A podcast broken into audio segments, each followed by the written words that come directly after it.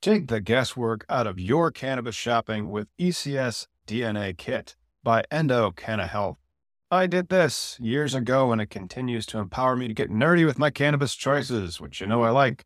If you've watched our Cannabis Legalization News podcast, did you know that right now you can save 25% off your DNA test at endodna.com? That's E N D O DNA.com and use promo code POD25. That is P O D, the number two, the number five. Your purchase includes the Endo DNA collection kit endo decoded report, personalized cannabinoid and terpene suggestion, endo aligned product matching in your state, suggested dosage guidelines, and optimum methods of administration. Once you know your personal ECS data, you can shop endo supplements tailored specifically for you. And right now, Endo DNA is celebrating their new patent with a BOGO offer on their Effecca soft gels lineup. Since so many of you struggle with sleep, I want to highlight Effecca Unwind created to support healthy sleep cycles using a patented proprietary formula of hemp derived CBD, terpenes, and essential oils. If sleep is eluding you, sweet dreams are made of this. So buy one, get one, my friend. You can shop online at endodna.com. And don't forget promo code POD25 at checkout to save 25% on your DNA test kit.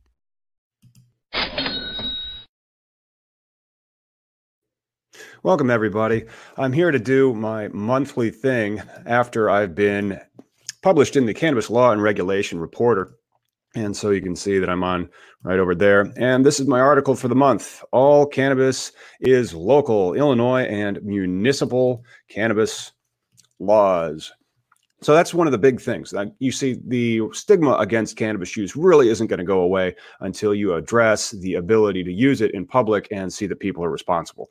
Uh, I saw it firsthand when I went to HempFest this past year, and it is something that you really can't discount. Um, can you imagine if the prohibition of alcohol ended and there were no bars?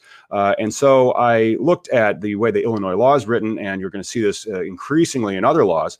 But uh, I took the Illinois they're quiet about it in there. And then by the quiet, and why I called it all the article, all cannabis is local. Uh, the reason for that is, of course, you know, uh, these things, they're all they're all controlled by the municipality. Now, some states, and now we can actually get into the meat and potatoes of the actual article. What role do municipalities play in regulating or controlling state legalized activities? And let's see if I can make myself a little bit larger here legalized states growing in consumption, perhaps a very large gatekeeper role. In many states, for example, California, Massachusetts, municipalities have the discretion to deny retail cannabis sales outright within their borders. They also have the power to add layers of regulations, including fees when they do permit sales within their respective jurisdictions. And what about consumption in public businesses such as cannabis pubs and lounges? This article addresses the situation in Illinois and the use of municipal social use permits. So, a novel use case for fledgling cannabis entrepreneurs finds itself tucked away in the general provisions found under Article 55 of the new Illinois Cannabis Regulation and Tax Act. And then, because this is a legal publication, I uh, uh, defined act that's something that you do very often in law. You uh, define something and then you refer to it thereafter as just a smaller word. Uh, acronyms are also used. So, anyway, the subsection permits not only cannabis business establishments to have on-site consumptions, comma, but also any other entities so authorized by the local government. Now, the act goes on to define cannabis business establishments under its definitions article as any licensed cannabis business. However, the act goes even further and provides additional rights to local governments to expand on site cannabis use beyond cannabis business establishments, for example, dispensaries, into any entity so authorized. So authorized. And then why can't I just make it look nicer? How's that? Sure. All right. Local governments wield lots of power when it comes to cannabis laws, despite the states setting the statutory framework. Most states allow municipalities to set the number of cannabis licenses in their own jurisdictions. While Illinois has a state mandated ceiling to its cannabis license, a municipality may set reasonable zoning ordinances to regulate cannabis business establishments, as you can find under 410 ILCS 705 55 25 paren 2. Uh, I also will stop reading the citations on this simply because they. Um, that's how lawyers kind of write. They cite to things. Uh, they usually cite to authority. Authorities either in the uh, the statutory or the case law interpretation of what words mean. So we uh, move on. A local government can ban cannabis business establishments and make reasonable regulations regarding their numbers, distances from locations deemed sensitive by the municipality, and other time, place, and matter regulations. Reasonableness is always a fact intensive assessment based upon the circumstances, but it also provides the local governments with a new and creative way to foster cannabis related businesses and generate additional revenues. The classic analog to the cannabis social use space is a bar that serves alcohol. Often, municipalities do not just have one regulation for alcohol. Uh, review of one of my my hometown is Peoria, Illinois. Review of Peoria, Illinois ordinances revealed uh, liquor licenses from Class A through Class L, and then seven subclasses thereunder for regulating the public use of alcohol. Cannabis presents an equally variate uh, presents equally many as many variations for public use licensure and perhaps even more. Municipalities can permit cannabis lounges where people may consume inhaled cannabis products alone because of the safety profile accompanying the short duration of the effects of inhaling cannabis, but bar oral ingestions because of the difference between what happens when you smoke or vape cannabis and what happens when you have edibles. They are two different metabolized pathways and they take longer. However, the municipality could have more stringent uh, and phrase them as reasonable regulations regarding the public consumption of edibles and provide for additional safeguards in dosing. Now, certain pitfalls may result when people are not used to the different onset and the duration of the edibles and the inhaled cannabis. And that's one of the reasons why educating the consumer and the general public at large remains a key factor in the move towards regulations. Uh, I'm sorry, the move towards legalization and sensible regulations and the reduction of the stigma still attached to cannabis even to this day. So, Additionally, the Act does not expressly provide for cannabis supper clubs where chefs can prepare fresh cannabis infused dishes for guests.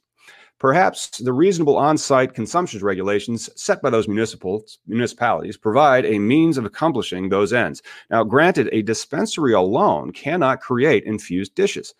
Plus, the rules for the act are not due for several months. Time will tell on social use in Illinois, depending on what the municipal governments decide to do within their communities. And there's also rumors of a trailer bill that's coming uh, for the legislative session here. It's October 12th, so uh, before the first of the year.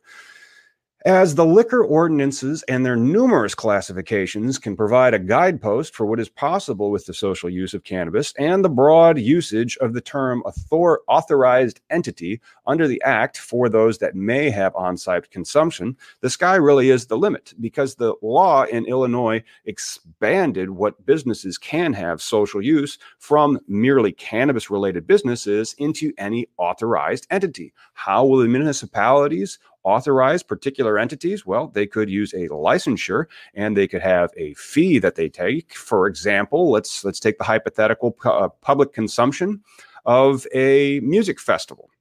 And perhaps that music festival would be able to buy a specific type of public consumption of cannabis license as opposed to arresting the people that go to the actual festival. Perhaps a local massage therapist could start using cannabis topicals on patients, even including the THC. Maybe there would be a specific type of license for that. Or what if there's a yoga class that starts having an event with the right types of joint pairings for your asana practices?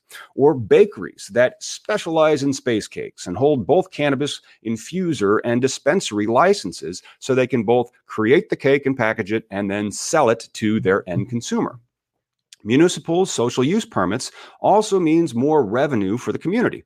Uh, typically, retailers pay the excise taxes for the beer and liquor they sell. Now, the Act provides tax revenue for both the state and the municipalities from the sale of cannabis at the dispensary, and then more tax from the sale of cannabis from the cultivators for the privilege of growing cannabis before they sell it to the dispensary. What about the? Oh, I'm sorry, I skipped a sentence.